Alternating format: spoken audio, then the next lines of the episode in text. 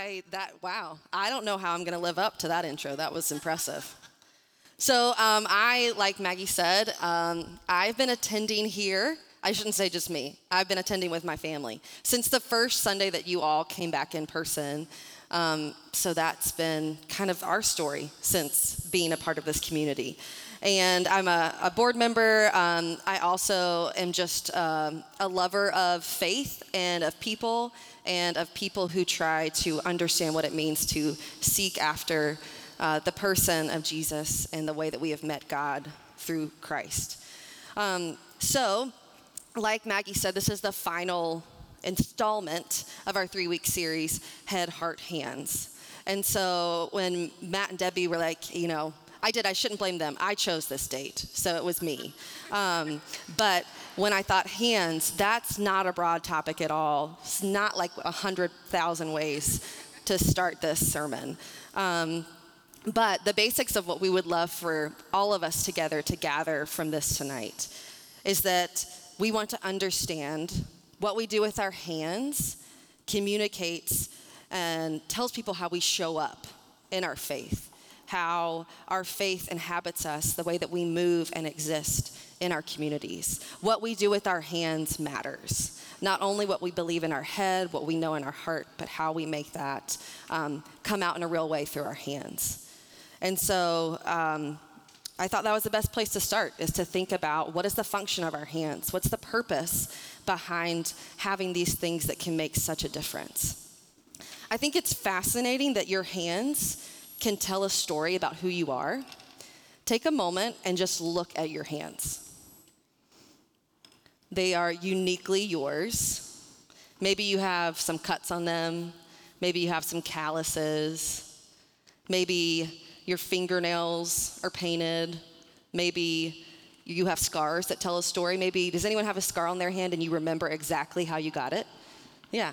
So our stories tell a lot about who, or our hands tell a lot about who we are. Um, I think of the greatest Christmas movie ever, The Muppets Christmas Carol, and I'm right. And in that movie, Rizzo the Rat says that he knows the story like the back of his hand. And so, once again, we see that hands not only tell a story of us, but we can know someone else's story through their hands.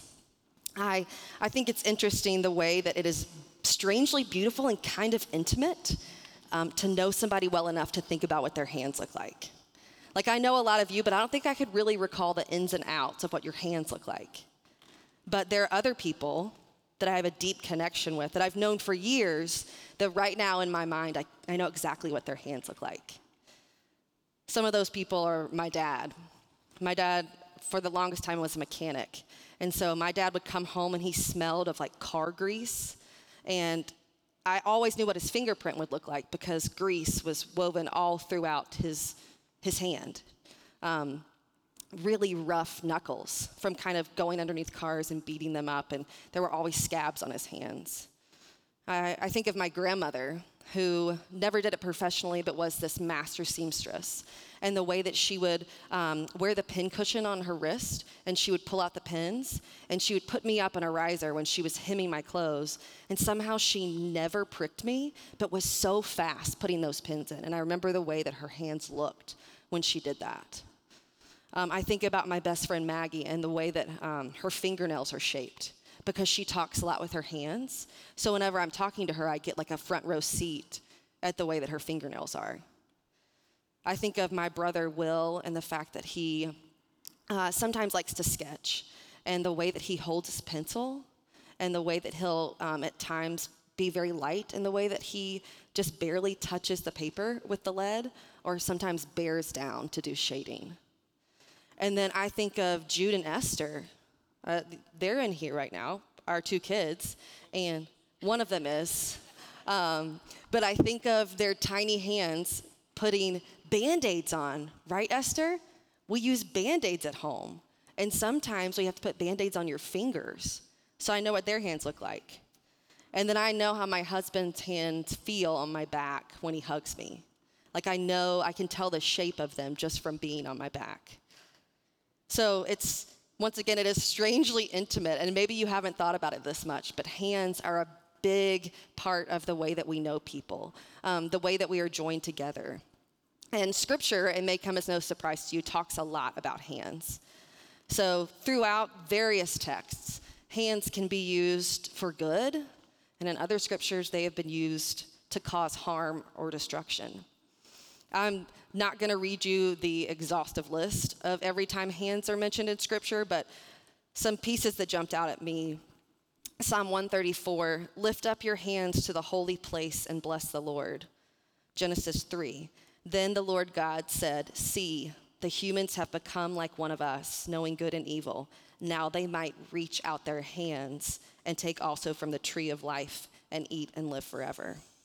Genesis 27 he did not recognize him because his hands were hairy like his brother Esau's hands, so he blessed Jacob instead.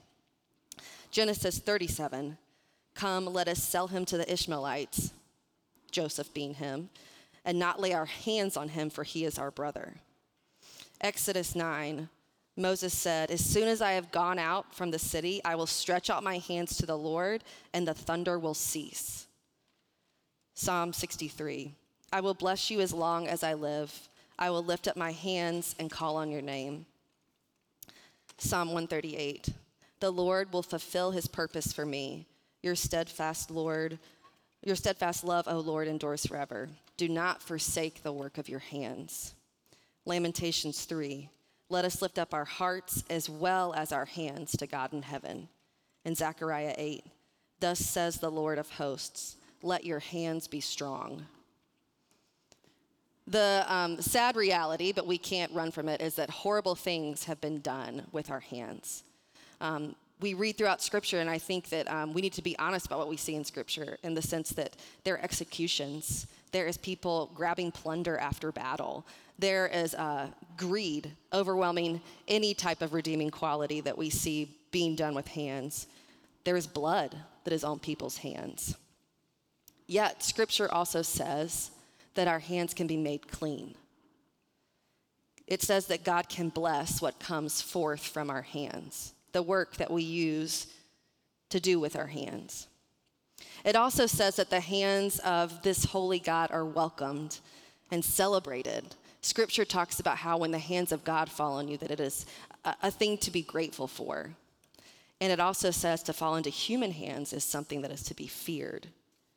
Hands are used to bless and uplift, and they're used to display wild abandon in worship.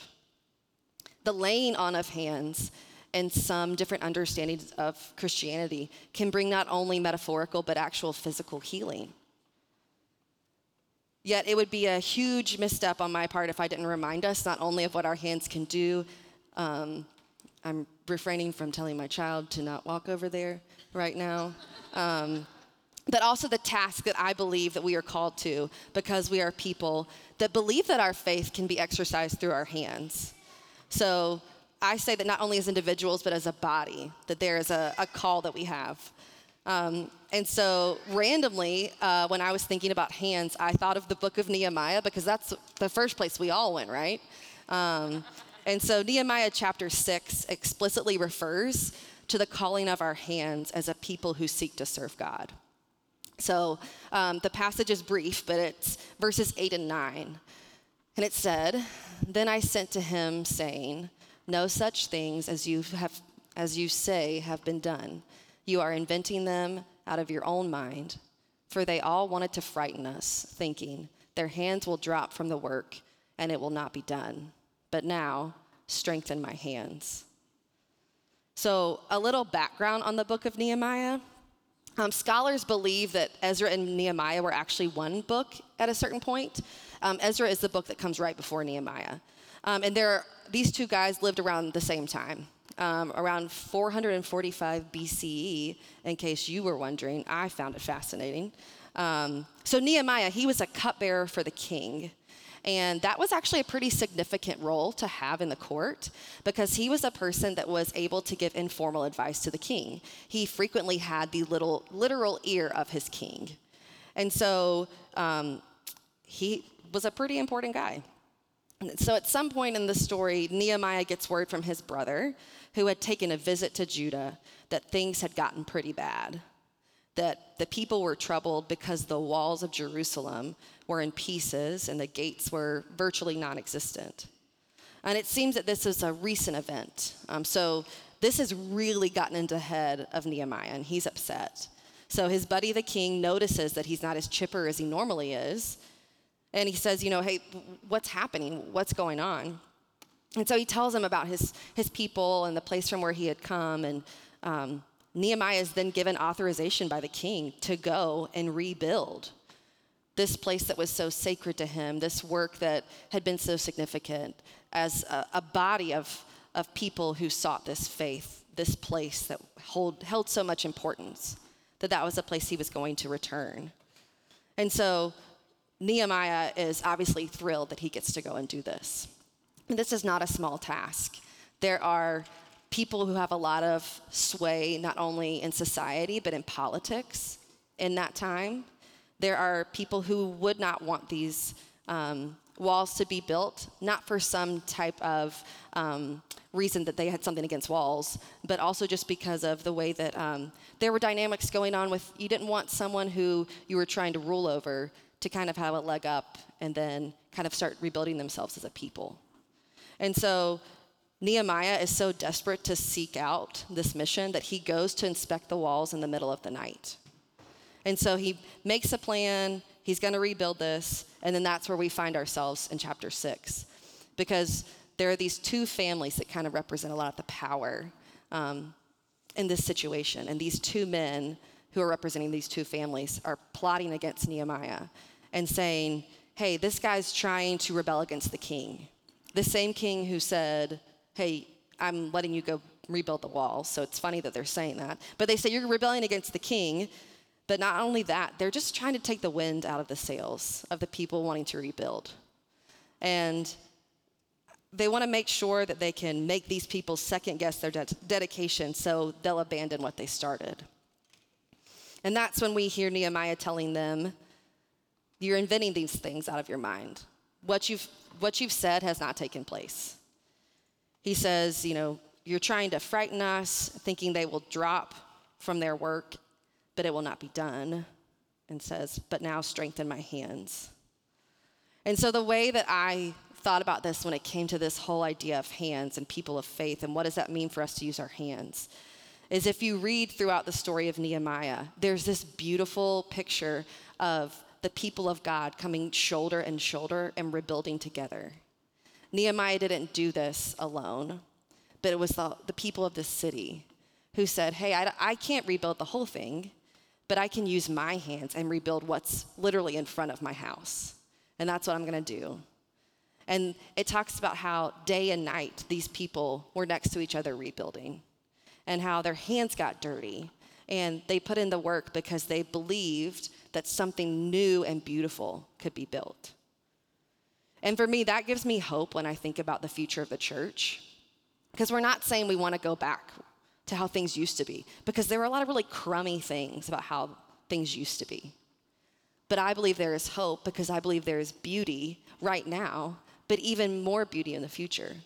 So I want to use my hands to make something beautiful as a follower of God. And I, I want to do that with all of you. I want to look next to you, shoulder shoulder to you, and know that we are building something good. And so, once again, that's not denying the past, but it's letting the past inform us so we don't make the same mistakes, but make something more beautiful. And so I think once again, this breathtaking image of something that had been reduced to ashes, just crumbled on the ground, that Nehemiah and his friends and the people in this community saw that as fertile ground to make something new happen, a new beginning. So I would say, whenever we are discouraged as people of faith, when there are people um, that are hurting others, people that want to push people out, people that would rather spread hate than spread the love that we have known through Jesus, that I would say that we have fertile ground to make something new happen. So we don't have to remain in those pieces of what used to be, but we can create something new with God alongside each other. My prayer for us as followers of Christ is that we can look down at the story our hands tell. You know, I have scars on my hands, um, but those scars don't just tell me that my hands were wounded, they tell me that my hands can heal and that I'm not always going to be in pain. Not denying the pain that maybe we have experienced from ways that we have fallen short in following God. But I know that there is something better ahead. So I'm going to keep using my hands to build something like that.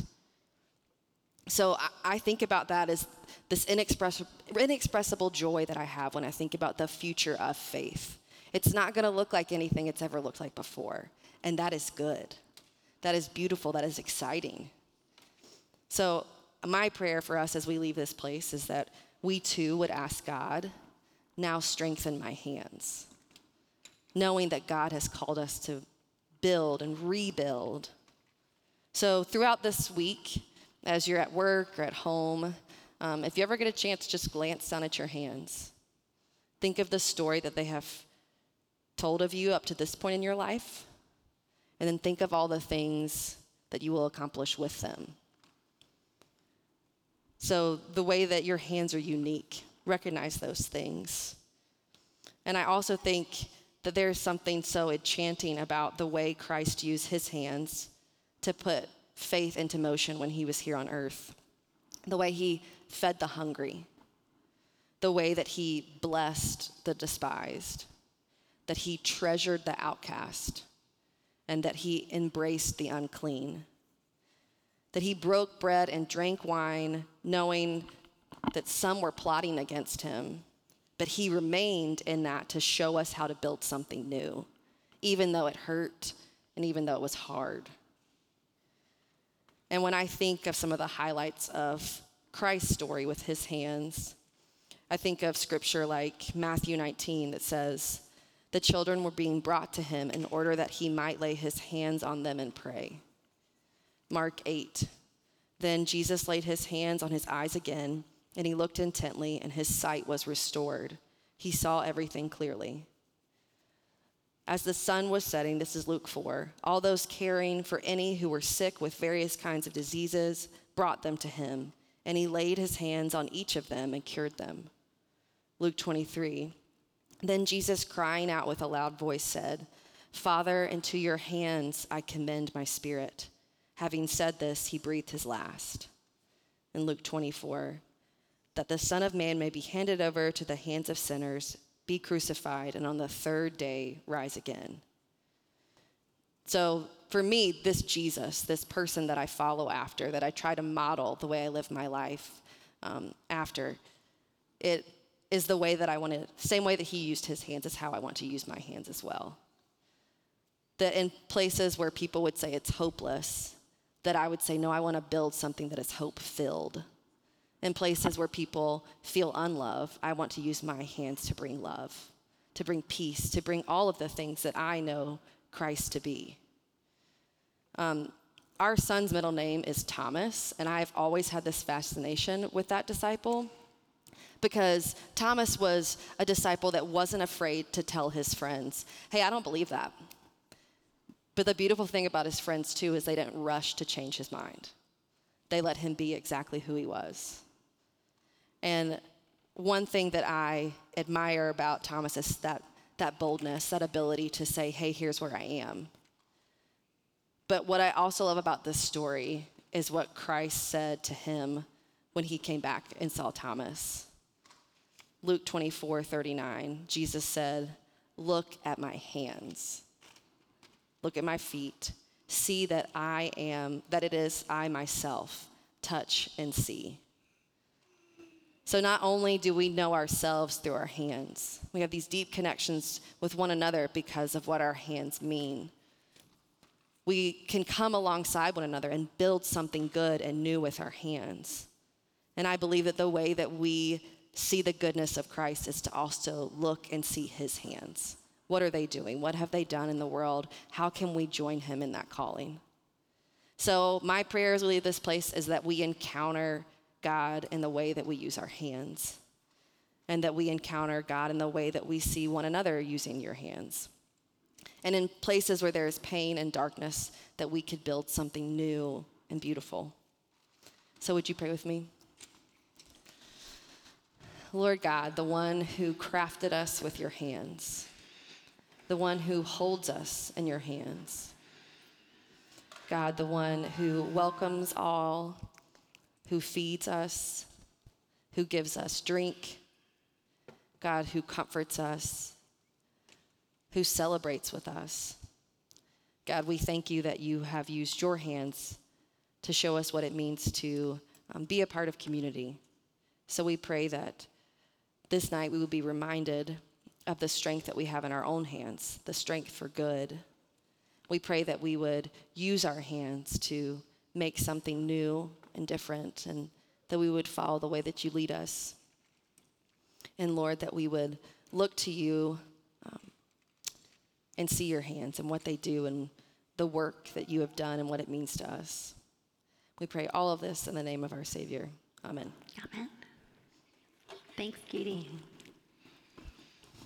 I love the reminder that our hands really do communicate who we are, what we believe, maybe how we love. That would be the hope, wouldn't it? Our hands communicating how we love one another. I love the idea, Katie, that um, with those hands, we can bring hope and make this world a better place. That was such a wonderful message. And it made me think about things I hadn't thought about in a long time. How our hands, um, the scars, got a lot of age marks on these hands, but I've lived a lot of life, a lot of joy, some sorrow, everything in between. But what a gift it is that we follow after a God who, as Katie said, used his hands to love and heal and include and embrace. And that means that's what we're called to do too, all those things. I was thinking as you were talking, as I'm getting up to do words of institution, I wonder what the disciples around that table were thinking when they looked at Jesus' hands as he took the bread. And he broke that bread and he said, This is my body broken for you. I imagine those hands were worn, maybe dry, a little cracked. But they knew those hands of hands of love as he broke that bread. And then Jesus took the cup, and after pouring wine into the cup, he held that cup up with his hands and he said, This is my blood shed for you the new covenant when you drink from this cup. Remember me, and we could look at his hands and we can remember that. We can remember his love for us. So during the music, we invite you to come up as you'd like. There'll be two people standing here. You can take the bread and you can dip it into the cup. And maybe you can be, and I can be, and we can all be thinking about how these hands of ours make this world a better place how these hands of ours connect us in a way that bring hope and joy and God's love to one another. Please stand as together we pray the prayer that Jesus taught his disciples to pray. Our God, who art in heaven, hallowed be thy name. Thy kingdom come, thy will be done, on earth as it is in heaven. Give us this day our daily bread and forgive us our debts as we forgive our debtors. And lead us not into temptation, but deliver us from evil. For thine is the kingdom, and the power, and the glory forever. Amen.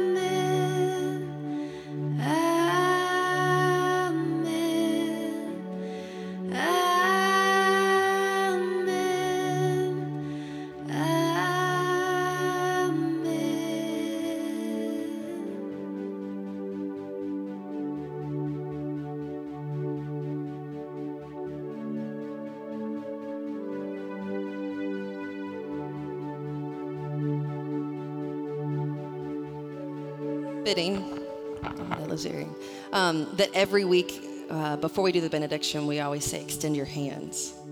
And so now, as we use our hands to receive this blessing, um, hear this benediction and receive this in the hands of yours that have a story that have been called to do good work. So, here are the words of our benediction. No matter who you are or what you've done, who you love or what you've lost, where you've been or where you've stayed, there will always be a seat for you at the table because you are a beloved child of God, and beloved, you belong. Go in peace.